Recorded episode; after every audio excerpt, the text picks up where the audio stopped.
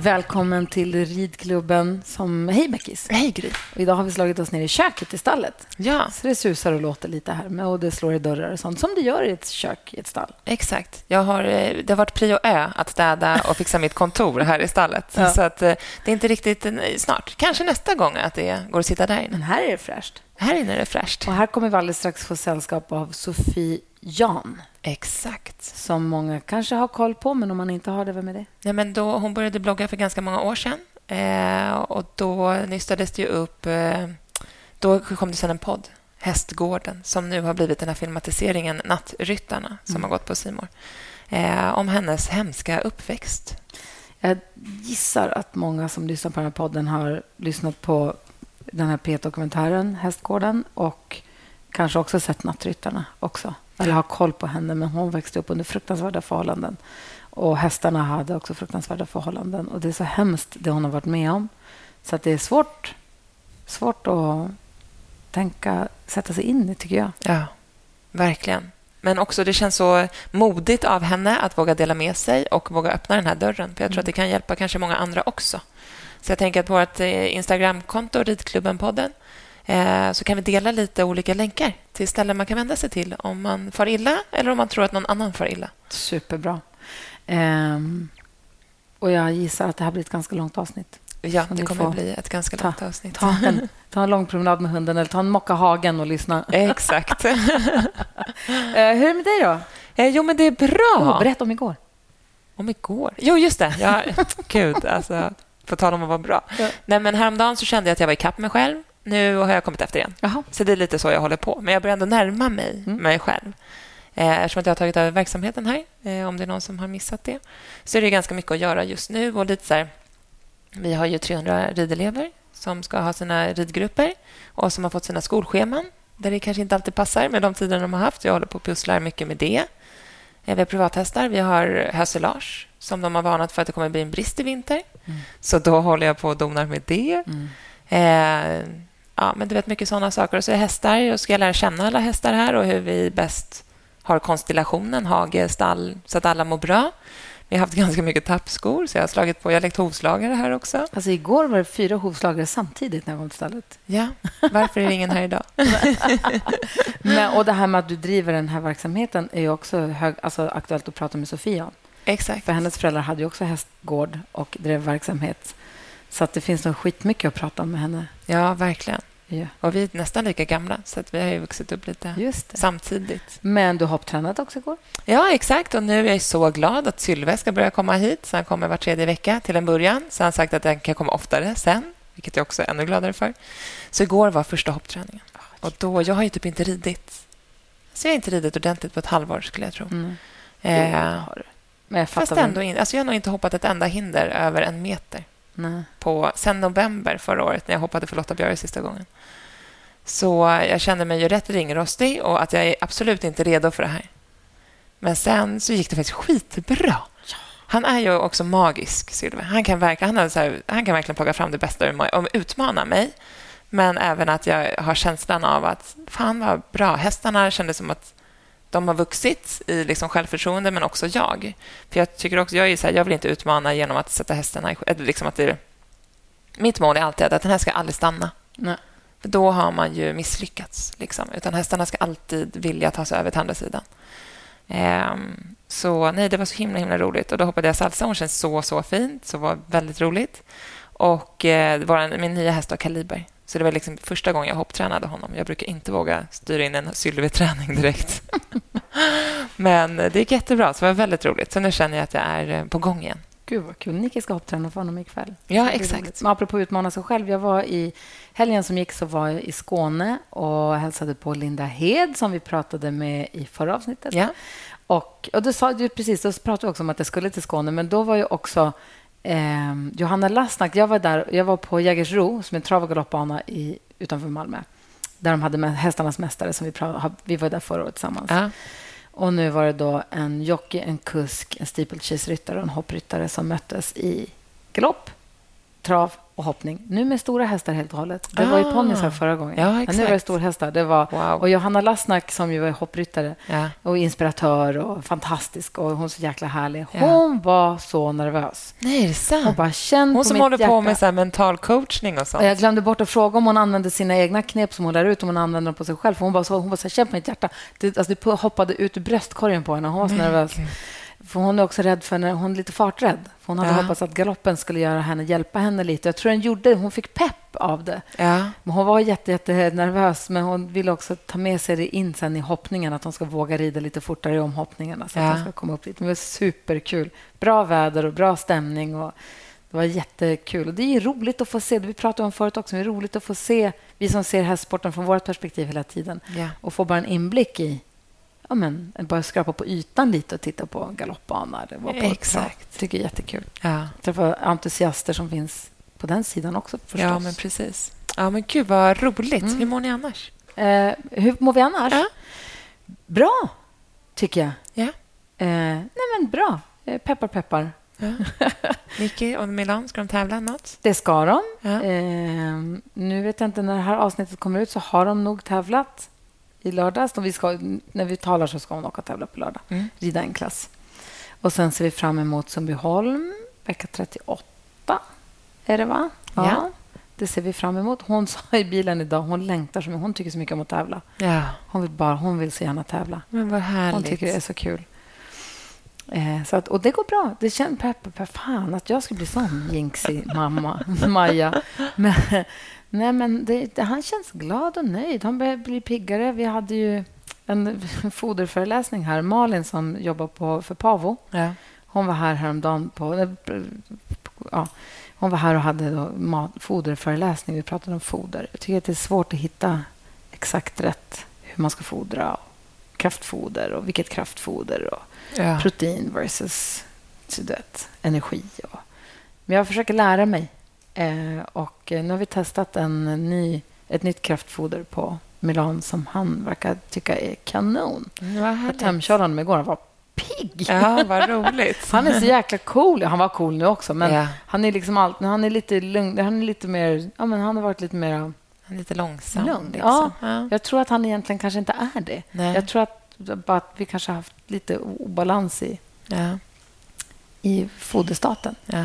Men det är det där, vi måste nästan bjuda, alltså, vi måste nästan bjuda in Malin hit Gärna. och prata foderstatsnörderi. För att, Hästmat. igen, vi har gjort det förut ju, Ja. men bara en gång till. För att det finns alltid så olika perspektiv på allting och det, man kan prata om det hur länge som helst. Ja, och där skulle man ju så gärna vilja bli bättre. Mm. Man skulle vilja Mm. kunna allt så att man Mm. bara visste att det var perfekt. Ja.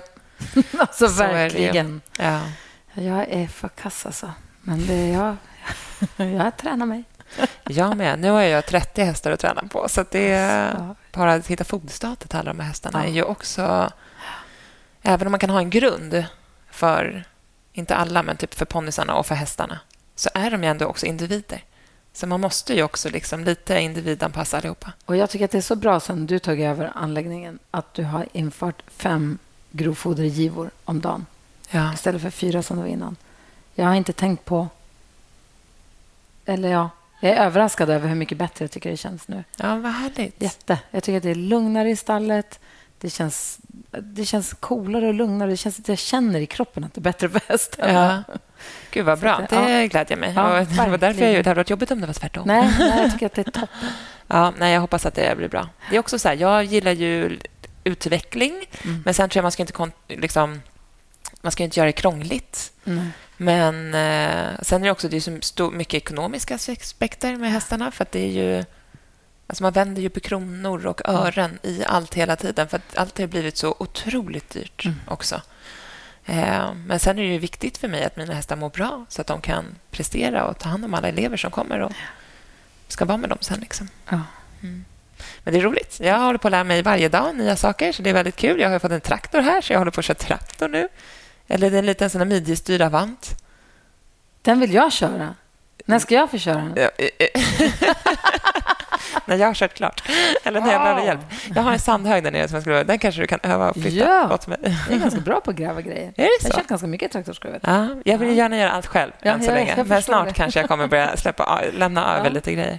Alltså, Eh, nej, men så jag håller på att lära mig allt. Du vet, jag Ja. håller också på att lära mig om underlag. mm.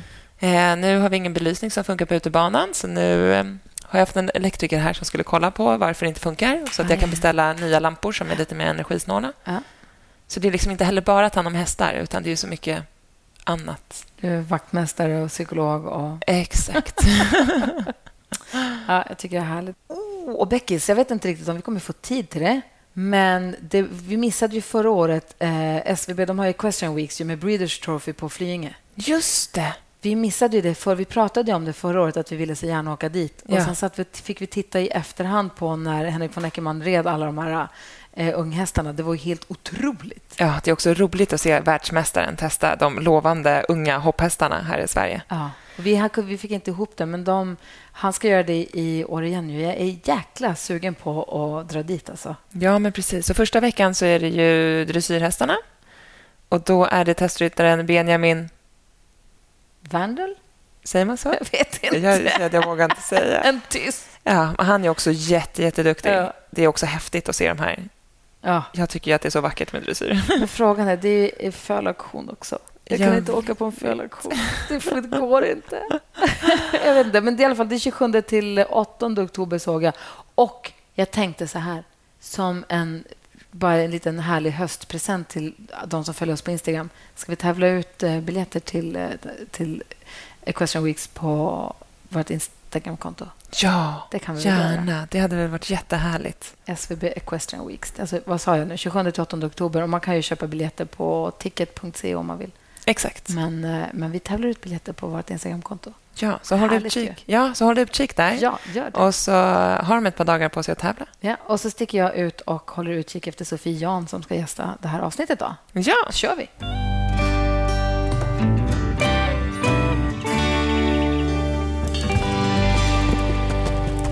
Välkommen till köket där eh, diskmaskinen går på i bakgrunden som du surrar och låter. Så därför välkommen Sofie till podden. Ja, men tack. Eller till ridklubben, ska jag säga. Ja, så roligt och härligt att du ville komma här till, våran, eller till min anläggning. Det känns ja. alltid lika läskigt att säga det varje gång.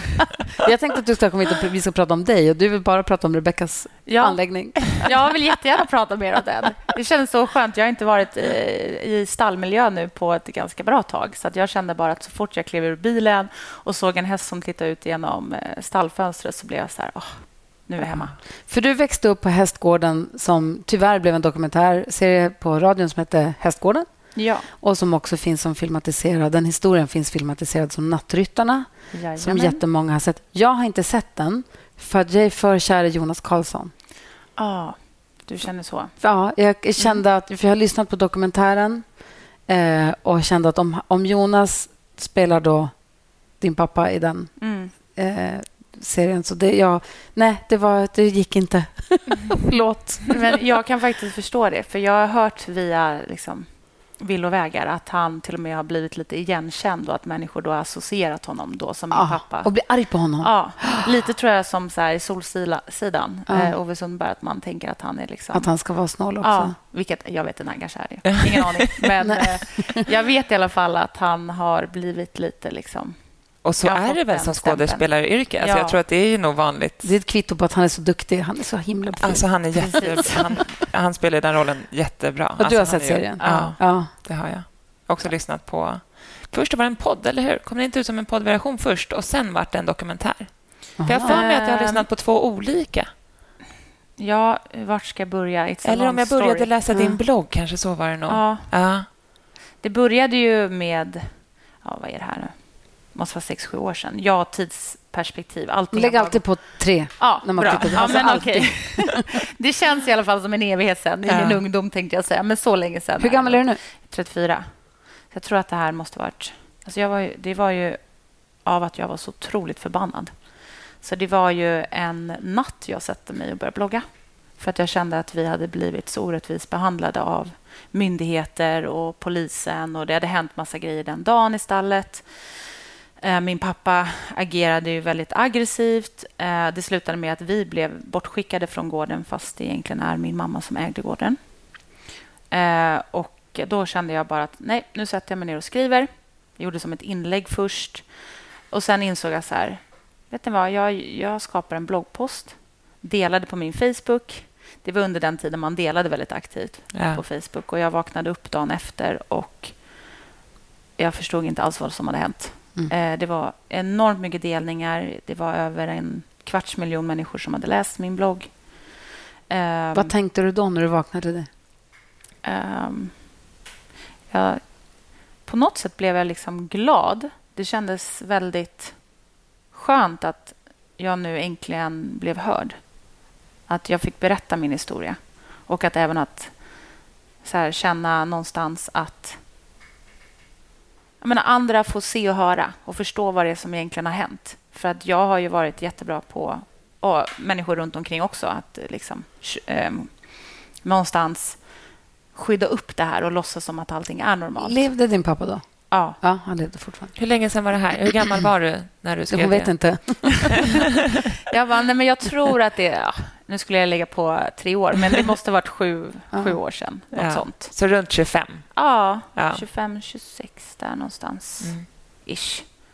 Det kändes det mer som att... Jag tänker om du, du berättade att, du, att ni hade blivit eh, behandlade fel av myndigheter. Och Upplevdes det då som att ni inte blev liksom trodda på? Ja, dels det. Ja. Det kändes som att ingen ville tro på det som vi ändå var med om. Jag menar, vi hade ju ändå haft polis ute där ett x antal gånger. Det var poliser som red i stallet. Ehm, jag kände väl också i skolan att jag hade vänt mig till min lärare någon gång och berättat. Eh, det var många vuxna som var på plats, såg saker, men det var som att man pratade inte om elefanten i rummet, utan det var någonstans normaliserat. Så dels så kände jag väl att jag ville att det var väldigt skönt att nu jäklar, nu får ni se och höra. Eh, och sen såklart, på ett sätt var det ju ganska skönt att min pappa fick läsa det. För att han någonstans... Jag har inte haft möjlighet att riktigt säga till honom hur hemsk jag tycker att han har varit. Ehm, så på något sätt kändes det också väldigt bra. Ehm, och sen var det väl bara liksom... Alltså, känslan av att eh, men, gå ur den här... Alltså det var ju en form av sekt på ett sätt. Jag ser ju det mer tydligt idag. När jag levde i det så var det normala. Ja. Men någonstans att kliva ur den och eh, få bli en person som vågar förklara och berätta vad som egentligen hände, det blev en så här styrka i mig. Och när jag insåg att responsen var så stor och att eh, jag fick så många som skrev till mig och delade och bara jag visste att det var något som hade hänt. Bara det gjorde ju någonstans att, eh, att jag kände att nu kanske man kan börja prata om vad som egentligen hände. Om det är någon som lyssnar på det här avsnittet och mot förmodan, jag har svårt att tro det, men om det är någon som mot förmodan inte har hört dokumentären, inte har sett serien, går det att sammanfatta din historia lite kort? Ja, Eller historien som vi absolut. refererar till. Kan, Ja. Tror du det behövs? Vi kan, ja, kanske. kanske. Det började 1988. Ehm, nej, men en sammanfattning av serien, eller verkligheten. Ja, verkligheten. Ehm, nej, men man skulle kunna säga att eh, serien är då baserad på mitt liv. Ehm, den handlar om hur eh, ja, men det var att växa upp på en otroligt idyllisk hästgård ute på landet, på Ekerö. Ehm, den var idyllisk för att det var typiskt svensk gård. Faluröd färg, vita husknutar. Ehm, väldigt mycket hästar. Allt från små ponnysar till stora hästar. En gård som dina föräldrar drev tillsammans. Ja, precis. Så vi hade en, en stor verksamhet. Vi hade upp till 100 hästar på den här gården. Och Det var allt ifrån ridskola, ridläger, uppfödning, mycket försäljning och tävlingsverksamhet, inackordering. Eh, och utåt sett så kunde man ju tro och tycka att wow, vilket liv den här tjejen lever. Hon och hennes syster som tävlar varje helg. Vi åker runt på meetings. Vi var också de enda som hade en så här stor, bek, alltså stor hästbuss, kommer jag ihåg. Ja. För Vi var på samma tävling. Vi Ja. tävlade mot varandra. Ja. Ja, men du sa det. Ja. Ja, men, och hästbussen rymde, vad var det, nio, tio ponnysar. Så att det, vi spände ju upp hästarna runt hästbussen och satte fast dem i ringar. Och så stod de där hela dagen och så kom människor, spekulanter, och tittade på de här hästarna och ibland sålde vi hästarna på plats. Man fick provrida lite mellan liksom, tävlingsklasserna. Eh, Det är också helt sjukt. Tänk om man skulle göra så idag. Ja, jag vet! Och så kommer jag ihåg att min pappa kunde vara så här. Ja, nu Sofie, ser du till att eh, du rider den här hästen bra i den här klassen för det hänger på dig att du rider felfritt för då kommer den här familjen att köpa den här ponnyn. Ja, nice. Då var du då tio Bra år, typ. Ja, det var pressure. Ja. Eh, Jag brukade mest hålla i manen och typ hoppas att det här går bra. Ja. Ehm, nej, men det var verkligen det, det var en cirkus. Och det var mycket show runt oss. Och ehm, Jag tror att många kunde tycka så här, wow, vilken liv de lever. Få rida hur mycket som helst på de här otroligt... Det var jättefina ponnysar. Och, Men vad, hur, hur var sanningen då? ja, men det är ju, och det är ju lite det som någonstans blev det här sektliknande också. För att bakom den här liksom, idyllen, den här fasaden, det var ju allt annat än en dröm. Det var ju ett skräckvälde. Och på kvällarna när dörren stängdes till huset så eh, indoktrinerade ju min pappa liksom både fysisk och psykisk terror mot både mig, mina syskon, min mamma, ja, stalltjejer, eh, ja, men folk som jobbade på gården, även djuren på gården för liksom far väldigt, väldigt illa. Ehm, så det var ett skräckvälde. Och ingen dag var sig lik. Jag vet att jag, min, jag vaknade upp på morgonen och tänkte så här, oh, nu har jag fått sova ännu en natt. Nu börjar en ny dag. Hoppas att min pappa är på okej humör. Lärde mig liksom att gå på äggskal runt honom, förstå var han befann sig, hur han mådde. Skulle han ha ett utbrott eller skulle han vara mer lugn? Ehm, jag var glad att få gå till skolan för att skolan blev min frizon. Så där någonstans kunde jag ju andas ut, kanske till och med slumra till på lektionen. Eh, känna för en stund att jag var normal. Men någonstans så levde jag i en stor lögn. Jag kände att jag liksom satt på en jättestor hemlighet. Um, Kände du det då när du var så ung? Eller, för jag tänker också så här, det där... Visste du att det var fel hela tiden? Det är ju... Um, vilken bra fråga. Ja, den är jättebra, den frågan. Uh, för jag, den är någonting som fortfarande marineras och är pågående hos mig. Jag har tänkt väldigt mycket på dels när jag började inse att det var konstigt. Mm. Och Jag tror egentligen så här, när man är barn och föds in i, i en miljö med sina föräldrar. Man är ju, jag brukar säga att man är ett likt ett vitt papper. Ja. Och Sen så målas ju det här pappret, pappret och blir till någon form av tavla konst av, baserat på hur dina föräldrar behandlar dig och vad du är med om och din miljö och så vidare. Och För mig var ju det här det normala. Det var ju att leva kring en pappa som utsatte en för fruktansvärda saker. Eh, att konstant vara orolig och rädd och försöka skydda upp eh, och känna ett stort ansvar. Så någonstans så blev det normalt för mig. Men samtidigt så visste jag att det var någonting konstigt. Och hur arg, eller vad känner du inför din mamma att hon inte sa ifrån eller tog det därifrån? Det är ju en fråga jag får väldigt ofta såklart. Och framför allt så um, har den kommit mycket efter serien eftersom att min mamma uh, målas upp på ett visst sätt i serien. Um, det är klart att jag emellanåt kunde känna en stor frustration mot min mamma och tycka liksom, varför tar du inte bara oss härifrån? Eh, men under den här tiden, när jag växte upp i den här miljön så går jag alltid tillbaka till... Min mamma var 14-15 år när hon träffade min pappa som var 30. Hon själv kastades in i en värld. Han såg till att hon inte fick umgås med sina föräldrar längre. Jag kunde se på det väldigt rationellt, för att det är inte så svart eller vitt. Det var väldigt alltså, enkelt. Kontrollerande, manipulativa, karismatiska människor, kanske framför allt män, mm. är, de är ju mästare på ja. att göra sin grej. Yeah. Precis, och hon var så ung och hon skulle få rida på den finaste hästen, det här som ofta händer i stallmiljöer. Eh, han, han sa att du kommer bli något stort, du kommer bli en rider. Hon kände ju liksom att så här, wow, han ser mig. Eh, så hon fick ju en enorm bekräftelse och sen helt plötsligt så, ja, hon blev gravid. Flyttade in i grannhuset samtidigt som han var gift och bodde i andra huset. Det blev liksom en otroligt konstig situation för min mamma. Och sen, ju mer, ju äldre hon blev och ju mer, alltså jag skulle säga att min pappa blev ju värre för varje år ju mer var hon fast i det här. Och Hon levde ju själv kring liksom en rädsla kring ja, vad som kommer hända. Kommer jag överleva? Kommer mina barn överleva? Hur ska jag ta mig ur den här karusellen? Så det är klart att det finns två sidor av det här. Ena sidan, ja, jag var frustrerad. Jag kunde tycka att det var konstigt. Men jag förstod också.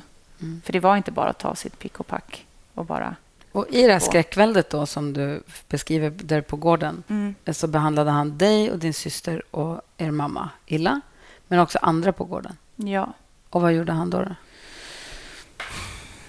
Han hade ju såklart olika sätt hur han hanterade... För jag menar någonstans, människorna på gården var ju ändå personer som kunde dra därifrån.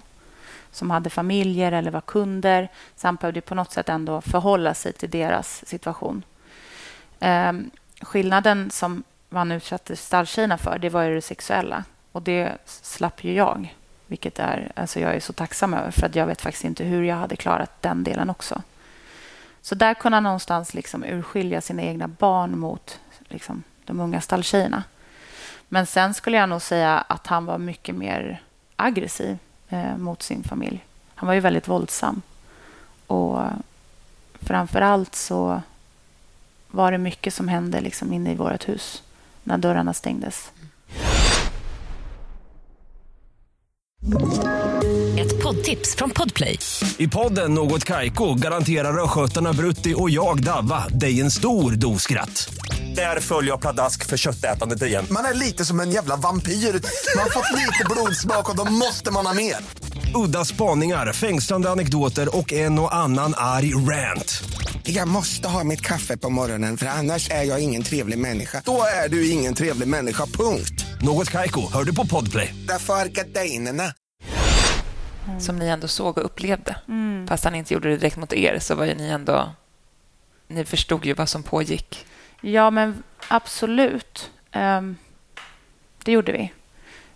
Det blev ju också en större förståelse ju äldre man blev. När man började förstå att det händer saker i rummen här. Eller det, det konst, alltså människor beter sig på, på ett avvikande sätt.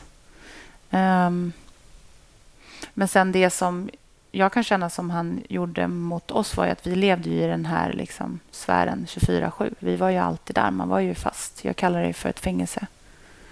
Och Det gjorde att man aldrig visste. Liksom, kommer jag få gå och lägga mig ikväll eller kommer jag få uppleva den här nattridningarna som var... Um, för då kunde han någonting. tvinga upp er på oinridda hästar ja, på natten. Precis. Och hingstar i samma ridhus. Och... Ja, men precis. Han, gjorde, han fick för sig väldigt mycket konstiga idéer kring att man skulle när man har gått och lagt sig för kvällen och var redo att sova så kunde han komma in. Så Sofie, nu vill jag att du sadlar upp den här unghästen. Nu är det dags att den liksom mm. får lära sig hur det är att ha en ryttare på ryggen. Och det, han gick igång på den känslan kring att så här, nu får vi se vad som händer i natt. Ja. Och det var ju för mig det absolut värsta jag visste. För jag har ingen aning om när jag går ner med den här hästen på över ett halvt ton om lilla Sofie på 45 kilo kommer att leva eller inte. Nej. Men någonstans så var rädslan så mycket större för honom och hur han skulle agera på det. Den var så mycket större än liksom, rädslan för att stå med ett djur. Mm. Eh. Och sen också när man upplever att hästar som man tycker om och kanske älskar beroende på vad man har för relation till dem också far illa och mår ja. dåligt. Det tyckte det jag var ju... jättejobbigt. Det, um, det var också så sorgligt för att det vet ju ni som håller på med hästar när man ska hantera en häst och rida in den när den aldrig haft en sadel på ryggen. Eller, alltså det är en stor process. Det, det tar ju, kan ju ta ja, en kortare tid eller en längre tid beroende på individen. Ja, men det kan ju ta flera månader. Ja, alltså, precis. Det är ju... Och det är sällan det, är det går lätt. Viktigt att ingenting blir fel och det är viktigt att ja. det är trevligt, en härlig upplev positiv upplevelse för hästen. Precis. Och den här liksom horsemanship-delen som min pappa var så mycket för den försvann ju på natten. Det var ja. så här, så på med träns, i med ett bett i munnen. Den har aldrig haft ett bett i munnen. Och sen så på med en sadel, åt sadeljorden. Bara det är ju en stress. Mm. Sen när den då har liksom fått lärt sig att gå med det, då ska man hoppa upp på ryggen på den. Sen ska man sitta... Alltså, ja. Det är så många moment under loppet av bara ett par timmar. Och... Var det aldrig någon som anmälde honom då, eller gården för djurplågeri? Jo, det kom ju in lite anonyma ja. eh, eh, anmälningar. Um, men det blev liksom ingenting av det. Och Det är också någonting som gör, är anledningen till att jag pratar mycket om det här idag. För att jag... Vi kanske kommer komma in på det här senare, men det är en enorm dels tystnadskultur. Jag tror att det är mycket rädsla. Och när en sån här auktoritär person som min pappa var... Alltså jag menar, han kunde gå in på, i liksom Kulturhuset på Ekerö och ja, men säga saker, stå och peka och säga hur saker och ting är. Och Det gör att människor liksom inte vågar riktigt agera, utan man backar hellre av. Ja. Jag men, man, man vet ju att hästarna far illa. De kunde stå ute på mm, 24-7 utan vindskydd mitt i natten, utan vatten i hagen, utan mat. Alltså, det skedde jättemycket saker där ute, men ändå var det ingen som agerade på det. Mm. Och Det är det som jag tycker är så otroligt tragiskt. Och Jag vet ju att det händer i andra stallar också. Mm. Så bara den frågan i sig är jätteviktig. Det behöver byggas ett system kring så här. Exakt. Hur, hur har, alltså hästarnas eller djurens rättigheter. Och vad Exakt. händer på gården idag? Idag så är gården såld. Ehm, den, så det som hände, bara om jag ska liksom ge en Mm. bakgrundsstory, för jag vet inte bara var jag ska hoppa in Nej. någonstans. Det, det finns ju så mycket, mycket. Man skulle kunna skriva en bok om Ja. väldigt mycket olika saker. sen kan vi tipsa våra lyssnare såklart. Vi Ja. kommer ju dela det sen, att vart de ska lyssna på hela alltet. Ja, liksom. men det är, det är ju en stor soppa. Och Ja. Jag vet också när vi gjorde serien att vi, vi pratade mycket om liksom, vad, vilka vinklar vill man fokusera på. Eh, men till saken hör är att Eh, min, det skrevs ju ett optionsavtal mellan, mellan föräldrar när min mamma bestämde sig för att fly därifrån. Och trots att hon då ägde stallet och hade 100% aktier så fick min pappa ta över bolaget och driva det som vd mot att han under en viss tid skulle betala ut min mamma. Vilket såklart inte skedde. Det, han drev vidare. Och när vi då ville ta tillbaka stallet, för vi insåg att liksom, han kommer aldrig kunna betala. Hästarna fortsätter fara illa och han kommer driva bolaget i konkurs. Han började ju till och med sälja hästar olagligt svart och till ridskolor i olika områden fast de tillhörde mamma. Så han gjorde liksom sig av med tillgångar. Så det hände väldigt mycket där, vilket också gjorde att vi åkte ut till stallet en dag och skulle ta tillbaka den. Och Det var då som allt det här skedde som gjorde att jag började blogga. För att jag blev så jäkla Ah, arg. Okej, det var den dagen du började. Ja. Okej, jag förstår. För jag känner bara att det här är så orättvist och det är så fel och det är så liksom snedvridet och gammalmodigt system. Um, vilket som. eh, nu måste jag bara komma ihåg vad jag skulle komma tillbaka Det är så mycket delar i det här. Jo, undrar jo, men med på gården- gården. Ja. Sen drogs då en rättegång igång för att mamma ville påvisa att hon... Ja, men det blev ett civilrättsligt fall. Ja. Hon äger gården, men han är på gården. Och Han säljer av alla hennes tillgångar och drar bolaget ner i liksom botten. Det här blev en jätteutdragen proce- process. Min pappa lyckades manipulera systemet. Han ringde in och var sjuk när det dags, var dags för rättegång. Ja, han förhalade processen. Ja. Ehm, till slut så gick det så långt så att han lyckades sälja gården. Eh, och då ja, själv ta hem pengarna. Det är också Eh, sjukt. Hur fan kan man sälja någon annans Ja, gård? Det den- känns ju omöjligt. Mm. det kan man ju tycka. Ja. Eh, och någonstans så tycker vi också den personen som köpte gården kände till att det var en tvist. Mm. Men han gick ändå med på att köpa den för att han ville stycka av den eh, och ja, göra det till tomter. För det är ju en, ett fantastiskt läge ute på Ekerö. Ja. Ehm, så han köpte gården ehm, och min pappa fick igenom det här genom ja, Länsstyrelsen, tror jag att det är, som måste godkänna. Även fast det då var en tvist, att det här är en, liksom en rättslig process. Pengarna fick vi aldrig se. Vi vet bara att han köpte en Rolls Royce och hade liksom en, en stor väska som han alltid gick runt och drog på. En rullväska. Ehm, det som händer är sen att min pappa dör. Så vi åker ut till gården och vill ju, ja, ta reda på de hästarna som finns kvar där eh, för att hjälpa till att typ avveckla gården och göra oss av med alla hästar som är kvar och allting för att ja, han som skulle ta över gården då skulle kunna köra vidare. Så idag så är gården ehm, den är ju ett ruckel. Det står lite hästar där, men jag tror att så småningom kommer de riva allting och göra om det då till tomter. Så det, Känns det bra? Ehm, jag har ju få, fått förlika mig med känslan av att det blev som det blev. Vi hade säkert kunnat eh, bedriva ett rättsligt fall med den här mannen Men hade du velat gården. bo där? Nej, eller så här. Kanske. Alltså som barn var ju min största dröm. Vi pratade lite Ja. om det. Att få ta över sina föräldrars gård och ehm, få göra det på sitt sätt. Jag älskar hästar, jag älskar djur, jag älskar vad man kan skapa för miljöer för barn, för vuxna. Jag vet att djur är en fantastisk liksom, verktyg för att få människor att må bra. Jo, men jag tänkte på Så- en plats som är så liksom, fysiskt förknippad med så mycket elände för dig personligen. Så hade du, eller hade det Ja. känts som en revansch? Förmodligen en, en revansch. Ja. Och Sen så hade jag en idé om hur jag skulle bygga om, göra den mer modern, mer liksom djurvänlig. Mm. Ehm, så jag hade ändå tänkt att om jag skulle göra om allting så skulle det bli bättre. Jag älskar att åka ut dit. Jag åker ju faktiskt ut dit än idag. Ibland och bara sätter mig där och påminner mig själv om var jag kommer ifrån, hur det har format mig, vem jag är idag. Jag känner liksom inte ilska när jag är där, utan jag känner mer idag i alla fall en, en kärlek till gården.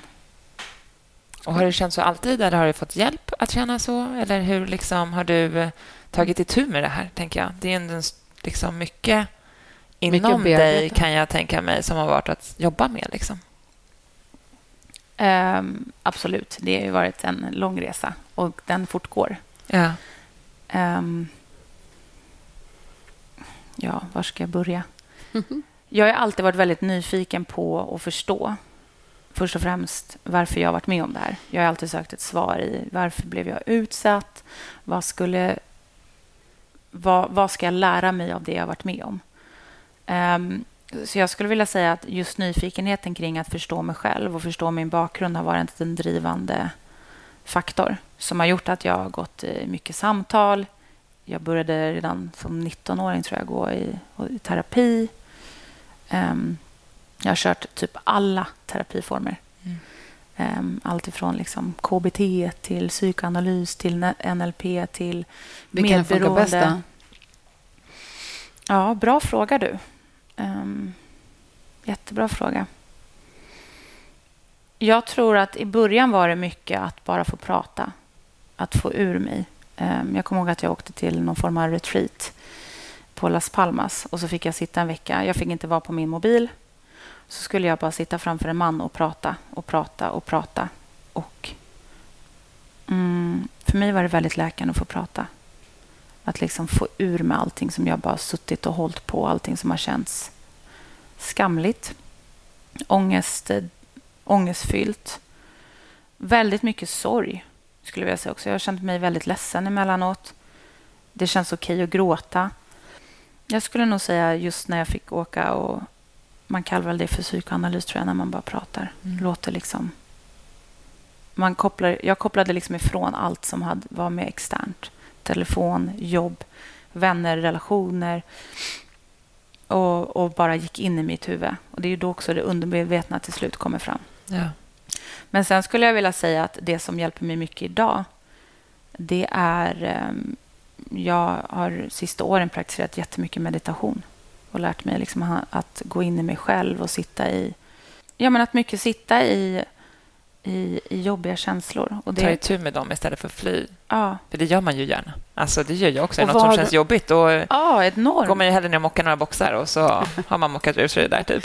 Ja, verkligen. Och, och, och det är ett naturligt, en naturlig, enligt mig, copingmekanism att hantera när det blir jobbigt. Du vill ju gärna fly och gå ifrån Ja, men... Det är det många har stallet till. Ja. Alltså många har ju stallet som en tillflyktsort. Det är många som inte trivs i skolan, mm. som bara känner sig hemma i stallet eller folk som har det jättejobbigt hemma i sina, med föräldrarna på ett eller ja. annat sätt. Eller inte har några kompisar som hittar stallet som en oas och en plats, ett andrum att få vara i. Mm. Då är det så jävla viktigt att stallet är schysst.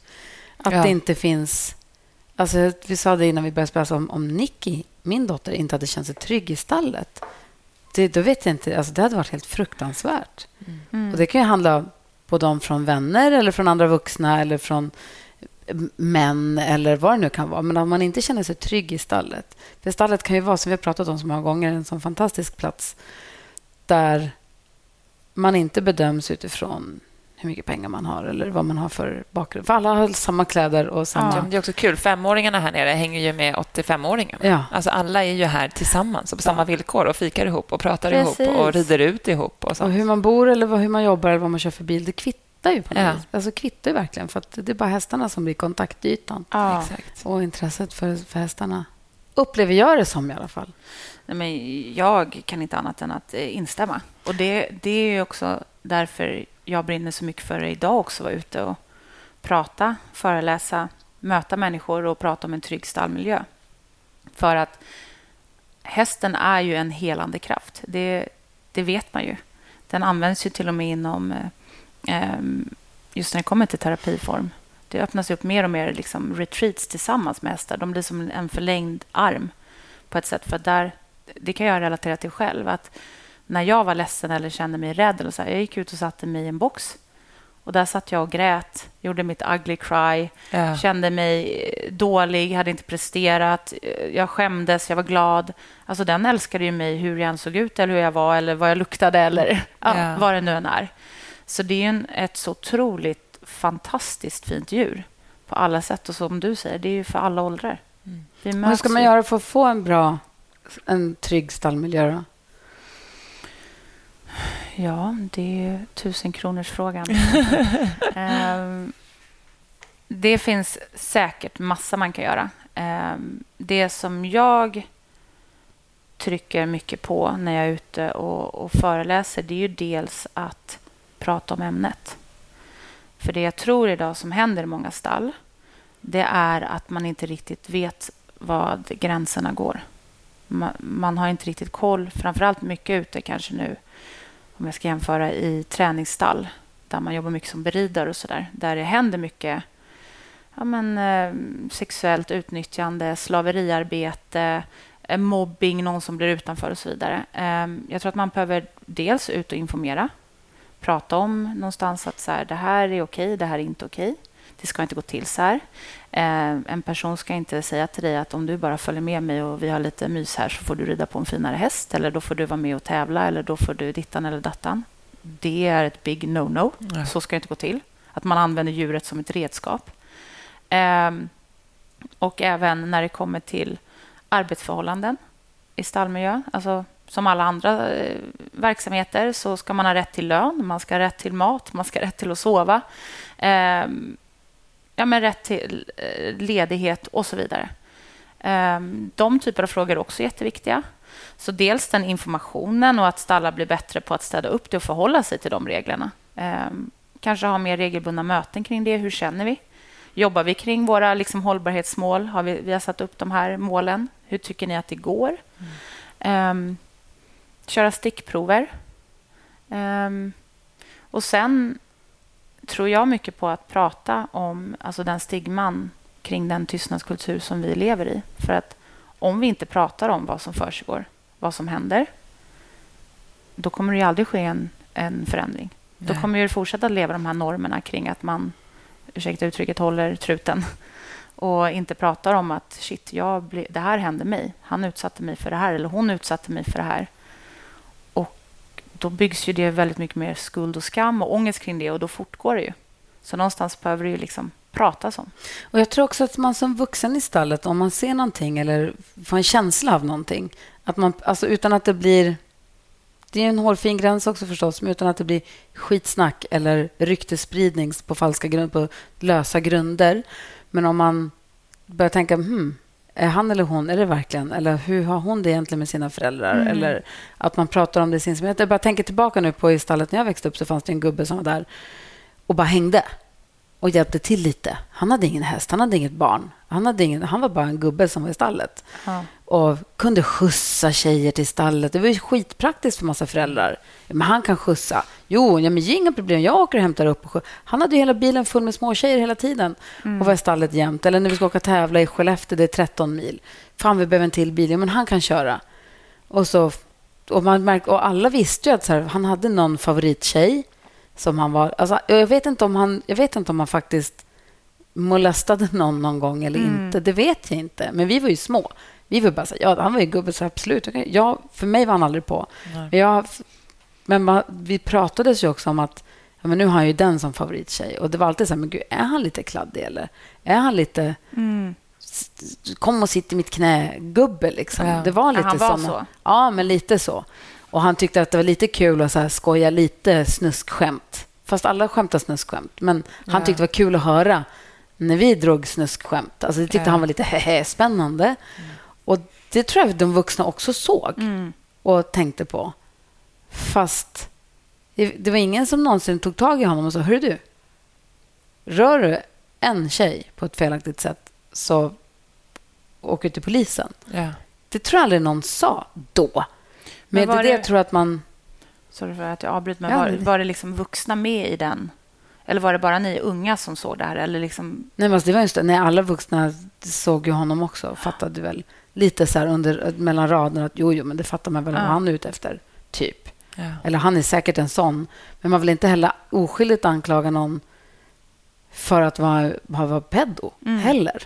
Nej, men precis. Alltså det kan man inte heller... Och det är det jag menar, att, när man, att man inte heller ska sprida rykten på... Jag menar, om jag ser någon i stallet här, säger vi, så man säger, undrar hur hans eller hennes föräldrar behandlar honom eller henne egentligen. Då kan man också starta falska rykten om jag bara säger, Exakt. du har inte du tänkt på... Ja. Samtidigt så måste man ju prata om det. Jag vet att det där är lite svår...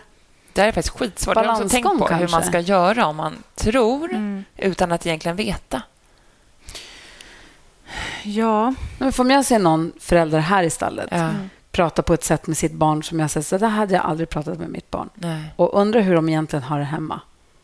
exakt. Så För kan de bete sig så där i en öppen miljö? Jag måste ju säga till... Det hände någon gång och då sa jag till en annan vuxen här i stallet som jag har förtroende för, jag sa, du, det här hände. Undrar om man bara ska hålla ett öga på... Mm. Jag är inte säker, det är inte säkert att det är någonting, Nej. men kanske. Man kanske Ja. bara ska hålla ett litet öga på Men du vet. Men, Men det, är svårt, för då kanske man också är med och startar Precis. något som inte finns. Nej. Eller? Poddtips från Podplay. I podden Något Kaiko garanterar östgötarna Brutti och jag, Davva, dig en stor dos skratt. Där följer jag pladask för köttätandet igen. Man är lite som en jävla vampyr. Man har fått lite blodsmak och då måste man ha mer. Udda spaningar, fängslande anekdoter och en och annan arg rant. Jag måste ha mitt kaffe på morgonen för annars är jag ingen trevlig människa. Då är du ingen trevlig människa, punkt. Något Kaiko, hör du på Podplay. Därför är gardinerna. Ofta, det här är min teori, ofta när man känner någonting, att det är något, då är det något. Förstår ni vad jag menar? institution. Ja, Den ska man ehm, inte... Jag tror att det är ofta vanligare än vad man tror till att börja med att det händer. Att det sker saker. Jag vet ju att de har gjort en undersökning. ehm, Jag är ambassadör för en barnorganisation som heter Trygga Barnen. Och Då gjorde de någon undersökning kring det här och det är fortfarande ett mörkertal. Men en av fem barn utsätts för någon form av liksom destruktivt missbrukarproblematik i hem. Det säger ganska mycket om bara siffran i sig. Ja. Och jag tänker, Det är jättemycket. det är enormt mycket. Ja. Och jag kommer ihåg att jag åkte runt i Det är som skolor. att jag skulle träffa var femte barn här nere har något Precis. svårt hemma. Liksom. Ja, Mm. och det är nog väldigt vanligt för att många föräldrar har missbruksproblematik. Eller tänk föräldrar som själva har varit med om någonting. Ofta följer det med dem. Det är Ja. deras trauman och så gör de saker som inte är de kanske nöjda och stolta över. Ehm, så min teori i alla fall, liksom för att cirkulera tillbaka till det här kring ja, när ska man liksom steppa in och när ska man inte göra det? Jag tror att när man känner att det här är ett avvikande beteende, det är någonting som inte står helt rätt till. Dels så skulle jag nog lyfta blicken och öppna upp ögonen, ha koll, liksom så här, försöka följa och se hur, hur det utvecklas. Ehm, försöka bygga en relation kanske med barnet för att visa att jag finns här. Det behöver inte vara att "Åh, du, jag förstår att du har det jobbigt, utan mer kanske så här, hej, jag är en trygg vuxen. Jag finns här. Det kan också, det, grejen det kan också bara vara att man har hört några som har en helt annan jargong än den vi har Ja. i vår familj. Att man Ja. hör folk som pratar på ett sätt som man bara wow, det var Mm. tufft. Men det kanske bara är deras Exakt. sätt att leva och prata. Eller så är det... Det vet man inte heller. Då Nej. kan man ju verkligen Nej. också skapa en jobbig situation om man bara du, Ja. jag Sluta hörde hur det lät. högt. Jag förstår att du mår dåligt. Bara, Nej, jag mår inte. Det gör du visst det. Nej, men jag, jag, Ja. Absolut, det kan ju gå fel åt andra hållet. Och Jag tror att man bara som vuxen behöver ta ett ansvar i att så här, läsa av situationen. Så svårt att tänka att man själv är den vuxna ibland. Jag har svårt att förstå det ibland. Ja. Men jag tror också som du säger, att man bara visar att man finns där och är en trygg person som de kan vända sig till den dagen de vill det Mm. eller att det behövs. Liksom. Precis. Eh, och sen märker man att någon får illa på riktigt och det är klart att man Måste agerar. agera. Men där finns ju också många bra organisationer som man ju kan... Vi får lägga lite länkar på vårt Instagramkonto. Ja. Ridklubben-podden heter vi på Instagram. Där kan vi lägga länkar ju. Exakt. Dit, om man lyssnar på det här och känner att jag måste få Ventilera det här med någon, för att jag vet inte hur jag ska gå prata med vidare. typ. experter. Exakt. Ja. Ja. Men jag tänker som när du var liten Ja. och det hände saker. Hade det räckt då i stallet att det fanns en vuxen där som bara Sofie, är det något? Kom och prata med mig. Ja. Hade det räckt eller hade den där vuxna behövt liksom kontakta någon? Eller jag vet liksom inte. Utifrån mitt håll så eh, var det ju inte... Jag känner ju att jag blev ignorerad av vuxna och förbisedd och inte mött. Ehm, så för för mig hade det underlättat, eller det hade känts i alla fall mindre ensamt. För jag kände mig som världens mest ensamma barn som var så här, why, varför ska jag vara med om det här? Kan inte någon bara liksom se mig? Och Det hade inte nödvändigtvis varit att en person hade gått, behövt gå och konfrontera min pappa, för ibland hade det till och med kunnat bli värre. När att du hade valt att inte prata alls ja, med den precis. personen? Liksom. Men ja. veta så här, du, eh, jag... Eh, berätta, vad tycker du om din häst? Berätta lite mer om Rusty. Ja, vad kul. Och alltså, visat ett intresse för att se mig. Bara den grejen hade varit tryggt. Eller som många av stalltjejerna faktiskt gjorde. De visste att min pappa, nu dricker han ikväll, han är lite aggressiv. Så då var de med och satt med på läktaren under kvällen när han hade nattridning med mig och min syster. En sån sak mildrade ju hans aggressiva liksom, tonfall och, mot mig och min syster. För då, visste han, eller då visste de att har han fler ögon på sig så kommer han inte vara lika hård mot dem. Precis. Liksom. Ja. Han blev ju lite liksom en mildare Har du version. någon kontakt med någon av dem från stallet från, från den här tiden? Ja. Um, framförallt när jag började blogga så var det väldigt många som började skriva till mig. Ja. Och bara så här, wow, äntligen Sofie, vågar du prata? Wow, tufft. Det var ju lite och du no bara, äntligen tar du upp det här med mig. Ja, ja men det, det är ett sånt intressant fenomen när det blir en tystnadskultur mm. kring mm. att alla vet vad som försiggår, men vi pratar inte om den stora elefanten i rummet. Utan det var bara så här, allt det här är superkonstigt. Det var liksom ett konstaterande som man inte verbalt sa, men mm. alla visste att det var konstigt. Eh, och sen då helt plötsligt när jag började blogga, då var det som att det öppnade upp för att man började våga prata igen. Eller börja prata om det. Och så här, ja, det här är ju konstigt. Flyttade du utomlands? Ja. Eller har hittat på det? Nej, det är Nej. sant. Ja. Bra där. Där har du koll på mig. Jag flyttade utomlands. Ehm, så jag räknade ner dagarna tills jag skulle fylla 18. För då tänkte jag att nu, då räcker det. Nu är det dags att Sofie liksom flyttar ifrån fängelset. Så då flyttade jag till London och det blev ju en, en kontrast, kan man ju säga. Och vad gjorde du där? Då? Jag började på Svenska skolan i London, så det var så gymnasium. Och Det var min pappa som satte mig i den skolan för att han insåg väl att nu kan inte han använda sig av mig längre eftersom att jag... Eh, jag var ju 18 år, så jag fick göra vad jag ville. Jag var inte längre under hans klor. Så då blev han så här, ja men Sofie, det är bra att du börjar i London. Och jag kommer ihåg att i början var jag ganska arg över det. För att jag kände så här, jäkla gubbjävel, skickar iväg mig liksom till en fortsätta stor... bestämma vart jag ska Ja, precis. Ja. Och kastar iväg mig till en stor stad. Alltså, jag menar, jag har alltså levt i, i litet, på landet, inte säga. Ja. På en hästgård. Eh, knappt varit och handlat själv eller liksom typ fått fråga om lov om jag får sova hos en kompis en lördagkväll och lämna liksom fängelset, som, sagt, som jag kallar det för. Och sen helt plötsligt så bara blev jag satt i en storstad bland skyskrapor, eh, behövde fixa bankkort, fixa mobilabonnemang, eh, bo i en värdfamilj, eh, prata engelska. Jag kunde inte ens prata engelska. Alltså, mm. Det blev en sån enorm kontrast. Och Jag hade jättesvårt i början med liksom, att inte vara runt djuren, för djuren var ju min trygghet. Um, och hur mådde du där då? Um, eftersom jag alltid är van med att så här, du, du får bara klara dig var du än hamnar. Jag har ju överlevt hela min barndom, så då tänkte jag men då får jag väl överleva det här. Och Det gick ganska fort för mig att börja gilla livet i London. Jag var ju liksom fri. Ehm, jag fick umgås med men kompisar. Slog du över på andra sidan då, när man, om du har levt det där fängelselivet och sen bam, i London? Mm, det tog längre för mig än så att bli typ tonåring. Ja. Eh, jag hade enorm kontroll på att inte dricka alkohol, för jag visste ju vad det gjorde med människor. Eftersom båda mina föräldrar blev... Min pappa var ju absolut alkoholist och min mamma, hon har varit öppen med det här också, eh, drack ju. Um, så dels så ville jag... Liksom, jag hade väldigt kontrollbehov. Jag skulle ha koll på allting. Jag skulle ha koll på mina pengar. Jag började jobba vid sidan av. Så jag var väldigt liksom, duktiga flickan. Jag utvecklade den, eh, den sidan av mig väldigt starkt. Eh, men det förringar ju inte såklart att jag bara helt plötsligt wow, gud, här eh, är jag i en storstad man, det vet ju ni, ni, jag antar att ni har varit i London ja. och hur den staden är. Du kunde hamna på middag, sen satt man bredvid liksom en multimiljardär, man hamnade bredvid en shejk. Jag kommer ihåg att jag hamnade bredvid mm, hon...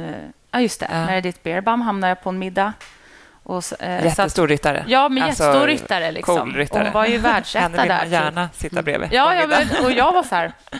wow, här hamnar jag. Här får jag sitta och prata med henne. Jag kommer till och med ihåg att jag mässade min pappa och berättade att jag satt bredvid henne, för jag visste att han såg upp till den typen Ja. av personer. Och Hon och jag gick och spelade på ett kasino efter och du vet, var en helt annan miljö. Så det var ju ett enormt liksom, spännande liv. Ehm, så att jag växte ju in i det. Ehm, men jag kunde känna väldigt mycket att just tryggheten för hästarna, så här, det saknade jag. När Mm. att, den känslan av att vara nära ett djur som jag kunde vara mig själv kring. Eh, Jag kommer ihåg att jag brukade gå till parken och titta på rid, ponnyridningar där bara för Ja, att se. Ja, men bara för att se de här liksom, söta små ponnysarna och bara, just det. Det här är var jag kommer ifrån. Ja, De har räddat mig. Om jag är nära dem kommer jag klara mig. ja.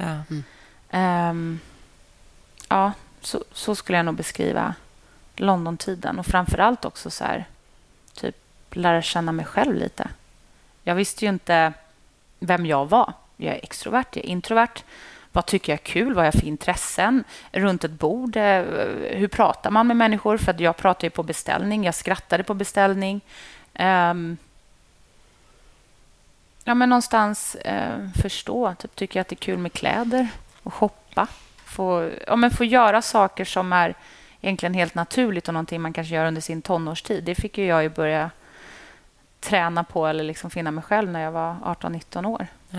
tänkte på det vi pratade om, hur man ska göra för att ge en trygg miljö i stallet. Sånt. Du har gått massa kurser nu, Rebecka, i samband med att du har tagit över anläggningen. ja. Och pendlar till Strömsholm, känns det som. Ja. Det är också så kul att vara på sådana ställen, tycker jag. Det är väldigt inspirerande. Ja. Liksom. Pratar ni någonting om de här frågorna? Gud, ja. Alltså, jättemycket. Det är så här, alltså, dels när du började prata om er situation, det var verkligen, det kändes som att då lyfte man på locket alltså, i hela ridsport-Sverige. Alltså, det känns som att det är fler och fler föreningar som jobbar med så här, trygg i stallet-frågor, men även upp liksom, på så här, förbundsnivå Mm. så utreder man ju mycket också. Men så här, psykisk ohälsa Mm. och hur är det liksom på deras, för det är deras arbetsplats, ju, de som jobbar på förbundet och lite så här. Så det, och det tycker jag är jättebra. Och som vi sa innan, jag tror att det är viktigt att man bara arbetar mer och vågar ta upp det. Mm. För då tror jag att man har kommit en bra bit på vägen. Än att man bara liksom duckar eller blundar åt och tittar åt andra hållet. Och, för likadant som man vill jobba med hästarnas välfärd här så är det ju lika viktigt att människorna har det bra också, tänker jag. Men hur känner du då när du går de här kurserna eh, att du får med dig verktyg och liksom, hur kan du applicera det på din verksamhet? Eh, jo, men det är jag absolut. Nu, eh, vi har ju teorivecka en gång Mm. per termin. Och Det jag har tänkt mest är det känns som att det är lite uppdelat hos oss. Att det är lite så här ridskolan och så är det jag som har företaget som driver det här. Och Sen har vi föreningen, där Gry sitter med i styrelsen. Och så har vi ett gymnasium här också. Just det. Så det är lite så här... Alla umgås ju i stallet. Och så privathästarna som blir en egen falang också. det. Exakt. Ja. Så det, vi umgås ju i stallet allihopa och jag tycker ändå att alla... Alltså ridskoleeleverna är lite på privatsidan och privatsidan är lite... Alltså så vi ändå umgås i stallet. Men det känns in, vi skulle behöva umgås mer utanför hästarna, tror jag. Mm. Och arbeta med sådana frågor. Så det har jag tänkt att vi ska ta tag i nu här under, under hösten. Liksom. Och då kan man ju... Och framförallt, och det vet jag inte ens om vi tid att börja ge oss in i, men sen du växte upp på gården så har vi också fått sociala medier. Mm. Och det är en helt egen värld. Mm. Så jag vet inte ens om vi ska öppna den dörren. Men jag det är en stor inte. del i det också, Verkligen. i att känna sig trygg i stallet. Och, alltså på ett annat sätt än så som du växte upp då förstås. Men, ehm, alltså, Ja, för här upplever jag ändå... Det är mycket vuxna i stallet här alltid. Så jag upplever ändå att det är en ganska god ton Mm, och att oh de ja. flesta är väldigt Oh ja. snälla mot varandra. Och att man som vuxen oftast hör eller ser om det är något som inte är bra och att man då kan liksom nysta i det på en gång. Ja. Så blir det liksom ingen grej. jag tycker men- också att det är överraskande bra. Ja, för att det var så mycket Ja, ja, barn och ungdomar här. Liksom. Oh. Men sen det här som händer på sociala medier. Typ jag har inte ens TikTok. Nej. Och jag har förstått att det Jag har händer, raderat den. att det händer så otroligt mycket på TikTok eh, och Instagram och sådär. Så Men det hade inte spelat någon roll om du hade haft TikTok, för du hade inte fått följa de kontona ändå. Eller de lägger väl upp i sina grupper till varandra. Ja. Alltså man ser ändå inte. Men är det mer, pratar vi mer mobbing nu? Eller vad är jag det tror det, typ att av- man liksom hänger ut varandra lite. Ja. Typ, kolla när hon hoppade. stallet- Typ, så här. Ja, välmåendet i stallet för både barn och vuxna handlar också om kompisrelationerna. Ju.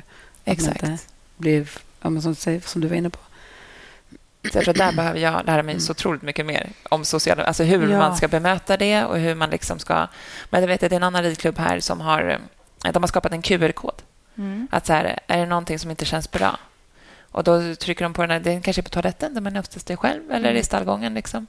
Och Då kan man skicka in anonymt via den här QR-koden. Att typ så här, idag hände det här. Eller Ja, hon sa det här. Eller det här har jag sett på TikTok. Ja, eller, bra. För då kan ändå säga jag får reda på saker utan att jag vet vem som har sagt det. Så det blir ingen som någonsin kommer bli uthängd för någonting. Utan då kan jag bara säga så här, vet du vad jag såg på TikTok? Eller vet du vad jag hörde? Liksom så. Och då kan Det man också kanske få reda bra. på saker där under ytan som jag Ja. inte får reda på Det är annars. skitenkelt att göra såna här QR-koder och Mm. printa ut. Bra. Du får uppgift att göra det. Det ligger på dig, Gry. Nej, men alltså vilken otroligt briljant idé. För jag tror att många är ju rädda också för att vara den som är den som säger det. Exakt. Man vill inte vara den som skvallrar. Nej. För då kan det bli ännu värre sen. Liksom. Och framför allt för den personen som skvallrar. Exakt. Och det, just det här med tystnadskultur och normer och, Ja. och så vidare. Så att jag tror att, att öppen, ha en, en plattform där man på riktigt kan skicka in utan att det trackas vem det Ja. är, tror jag är jättebra. Mm. Sen kanske den för- personen vågar komma fram längre fram. Men bara Precis. så det här lilla fröet. Exakt. Och jag tror också, börjar vi vuxna prata och reda ut saker som sker, Mm. då tror jag också att få, um, de som gör det kanske börjar tänka efter. att så här, Är det här lämpligt? Mm. Mm. Och vad gör du idag? Ja, vad gör jag idag? Eh, nej, men jag skulle vilja säga att jag är en eh, enormt multifacetterad person. Jag älskar att bygga och skapa saker. och Det bottnar garanterat i att växa upp på en gård när ena dagen inte är den andra lik. Och konstant ha kunder runt sig och två föräldrar som är entreprenörer. Så att jag har garanterat ärvt den ådran. Så dels så driver jag ett eh, bolag som heter Naima som gör framtidens fika. Vad då för något? Jag, så, jag brinner väldigt mycket för vad mat gör för en och för kroppen. Och jag vågar till och med säga att mat är medicin. Och eh, dels i stallarna så äter man ju så otroligt mycket dåligt. Och så ska man förvänta sig att prestera på det och tävla på det. Och man äter socker och mjöl och diverse olika ingredienser som inte är bra för kroppen. Gud, det var så häst- roligt. Förlåt. Vi hade ju en kväll häromkvällen när Malin, för Pavo-Malin kallar jag henne. Malin hon jobbar för Pavo hästfoder. Hon Ja, hade en foderföreläsning här i Pavo för en Kul. kväll sedan. Det var jätteroligt. En och en halv timme. Satt och bara pratade. Hon pratade om hästens mage och vad den behöver och det hit och dit. Ja. Och då så jämförde hon ju, så var det några som satt och precis satt åt pannpizza. De hade Ja. mikrat sin middag. Ja. Och då precis, de blev tagna lite på bar järn. Hon sa att vi är så himla noggranna med vad hästarna, vad hästarna äter och vi kan hålla på med foderstater och Mm. vi köper tillskott för flera hundra kronor, tusentals kronor i månaden och hit och dit. Men sen kan vi själva tjonga i oss. Hon bara Billys pannpizza Ja. eller vad det, var, Ja. inte, vad det nu var för Men ändå. liksom, mikromat. Jag satt precis åt någon så här pasta med vegetarisk köttfärssås, fast Ja. inte kött. Så hade Mm. mikrat och bara... Förlåt. för att vi är så jäkla duktiga på det Ja. där. Men själv äter vi det som finns. Alltså kexchoklad. Ja. Ja, men Alltså- Det är kexchoklad. Och det roliga är också... Alltså, det här har ju levt kvar sedan jag själv var barn. Det var ju det man levde på i kafeterian. Det var delicatobollar, Ja. kexchoklad. Burkravioli är jag uppvuxen på. Mm, Okej, ja, nudlar åt jag mycket. Inte ravioli så mycket, men nudlar och panpizza och piroger. Ja. Och det vet man ju egentligen. Hur, hur, alltså det är ju inte energi. Det är ju inte rätt bränsle för din kropp. Så därför har jag tagit fram ett bolag som eh, tillsammans med min medgrundare då, Desiree. Eh, så vi gör fikaprodukter som smakar som traditionell fika, men de är bra för dig. Så det är eh, alltid plantbaserat, glutenfritt, laktosfritt, eh, naturligt socker från frukt och sen boostad med olika vitaminer och mineraler. Mhm. Så jag vill liksom förändra vad vi stoppar i oss idag och erbjuda bättre alternativ. Eh, så det Gud, brinner jag intressant. jättemycket för. Och vad kan man köpa det då? Finns det i affärerna? Ja, så vi drog väl igång för nästan tre år sedan. Och nu har vi lanserat så att vi har kommit in hos grossister. Så vi finns på bland annat Martin och Servera, Out of Home. Eh, finns på lite kafékedjor. Ehm, så, ja, men till exempel Johan och Nyström som är en, de driver Fika Revolution, så vi gör Mm. ihop med dem. Mm. Öppnar upp med en ny kedja imorgon som heter Pastell i Farsta centrum. Så det kommer mer och mer. Ja, Eh, så nu börjar det liksom äntligen att hända lite saker. Eh, för ett år sedan så stod jag fortfarande i bageriet eh, och själv bakade och gjorde brownies tillsammans med Mustafa på nätterna. Nej, och sen roligt. sålde jag på dagarna. Och det är apropå liksom att sätta på sig många hattar. Jag tycker Ja. det är så jäkla roligt att leka liksom leveransexpressen på dagen och sen bagare på natten. Ja. Eh, Jag tror också jag upplever att det är roligt att vara med på alla steg. I alla Ja. fall till en början. För då är det också lättare att tala för det man håller på med, Mm. om man Gud, faktiskt vet. Liksom. Ja, men verkligen. Och, och lära sig att höra vad andra säger och um, få vara en del av... Alltså sälja någonting som man skapat själv. Ja.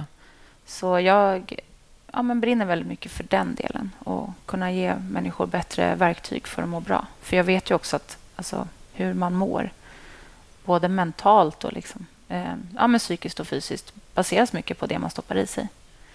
Så det är ett, eh, ett ben. Men sen är det också som vi var inne på innan och det är ju föreläsningar.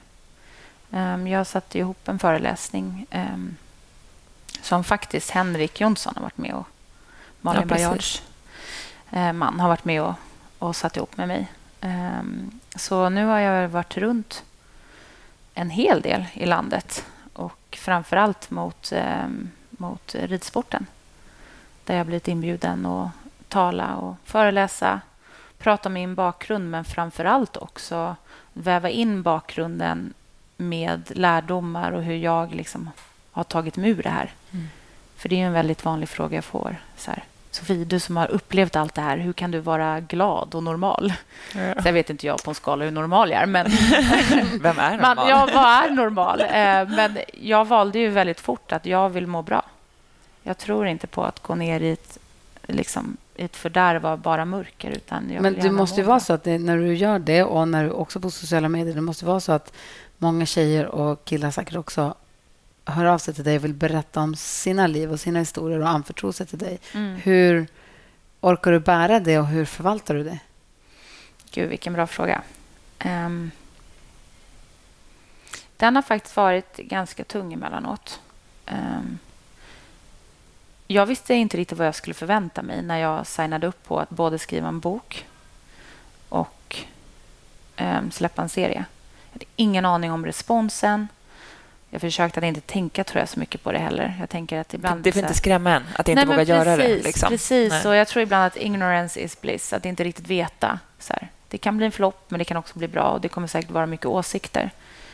Um, nu, tack, liksom, så har det ju gått väldigt bra. Vi har ju fått enormt positiv feedback från både min bok och från serien. Och Det gjorde någonstans att um, ja, min Instagram... Helt plötsligt hade jag ju betydligt mycket mer följare än vad jag ens hade haft från början. Väldigt mycket DM. Väldigt många som skrev och precis det du säger, Gry. Ehm, man vill mycket relatera till sig själv och vad man själv har varit med om. Och det här upplevde jag, det här har hänt mig, jag vet inte var jag ska vända mig. Det har ju varit liksom ett heltidsjobb att sitta och svara på det. Och någonstans också... Det kan låta hårt, men det kommer också till en gräns. Jag kan inte svara alla och jag kan inte heller bibehålla en, en liksom dialog. För det är det jag tänker, för svarar du en gång, då kommer det komma ett svar till och helt plötsligt så ska ja. du liksom brevväxla med flera tusen ja. och få deras... Liksom, att det känns som att du då får ansvar för Ja, och, och det kände jag i början. För Jag tänkte så här, jag har ett ansvar. Nu har jag gått ut med min historia och jag har väckt en, en form av debatt. Man pratar mycket om det här, inte bara i häst-Sverige, utan det sker ju i andra sporter och i andra rum också.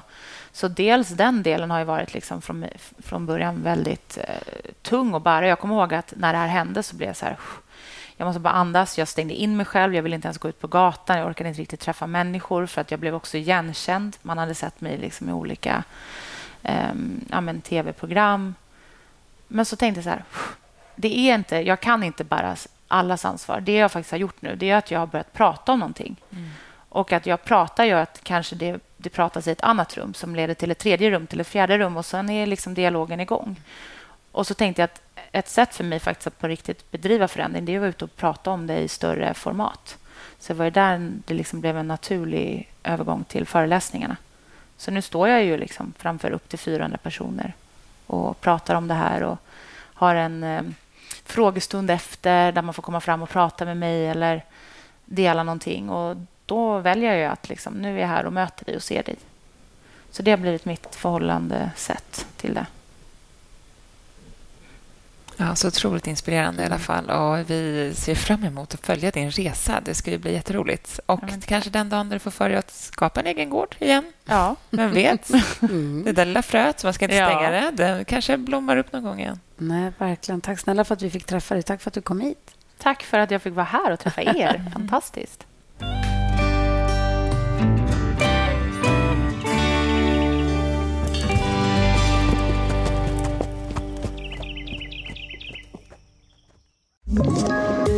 Poddtips från Podplay.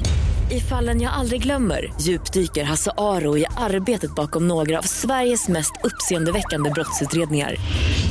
Går vi in med hemlig telefonavlyssning och, och då upplever vi att vi får en total förändring av hans beteende. Vad är det som händer nu? Vem är det som läcker? Och så säger han att jag är kriminell, jag har varit kriminell i hela mitt liv men att mörda ett barn, där går min gräns. Nya säsongen av Fallen jag aldrig glömmer på Podplay.